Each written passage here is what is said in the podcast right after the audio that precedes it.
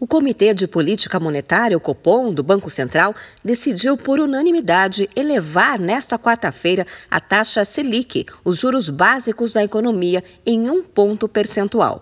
Com isso, a Selic passou de 11,75% para 12,75% ao ano. Essa é a décima alta consecutiva da Selic. O ciclo de alta dos juros básicos teve início em março do ano passado. No último boletim Focus, em que o Banco Central mede a expectativa do mercado financeiro, a projeção é de que a taxa básica encerre 2022 em 13,25% ao ano.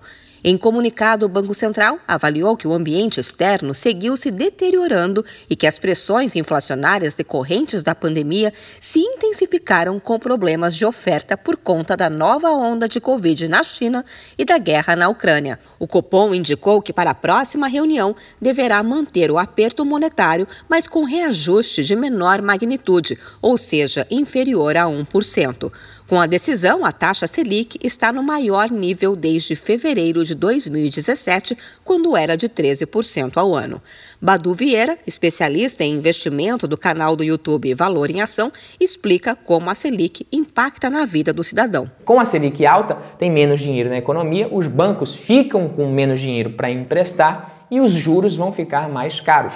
Com a Selic baixa, mais dinheiro circulando, o crédito tende a ficar mais barato, assim como qualquer coisa da economia, inclusive as cenouras, por exemplo. Lembra? É aprender a lei da oferta e demanda é requisito básico para você entender de economia. E a essa altura você já se tocou que por isso a Selic é a referência para todas as taxas de juros da nossa economia. Na verdade, ela é a média cobrada em negociações com títulos emitidos pelo Tesouro Nacional registradas diariamente no Sistema Especial de Liquidação e Custódia. Selic. A Selic é o principal instrumento do Banco Central para manter sob controle a inflação oficial medida pelo Índice Nacional de Preços ao Consumidor Amplo, o IPCA. Apesar disso, as estimativas do mercado para a inflação vêm crescendo há pelo menos 16 semanas.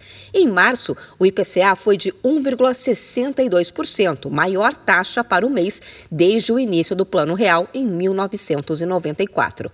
Em 12 meses, o acumulado chegou a 11,3%, quase o dobro do teto da meta do Banco Central, que é de encerrar o ano com inflação de 3,5%, com tolerância de 1,5 pontos percentual para mais ou para menos. No mês passado, o presidente do Banco Central, Roberto Campos Neto, indicou que o futuro das taxas de juros no Brasil vai depender da extensão dos efeitos da guerra entre Rússia e Ucrânia e de outros eventuais choques sobre a inflação.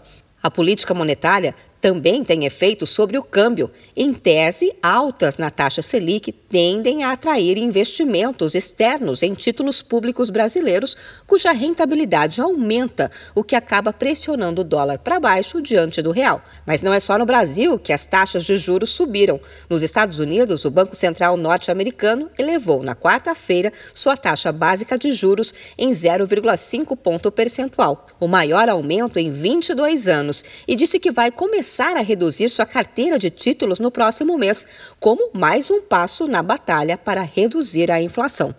De São Paulo, Luciane Yuri.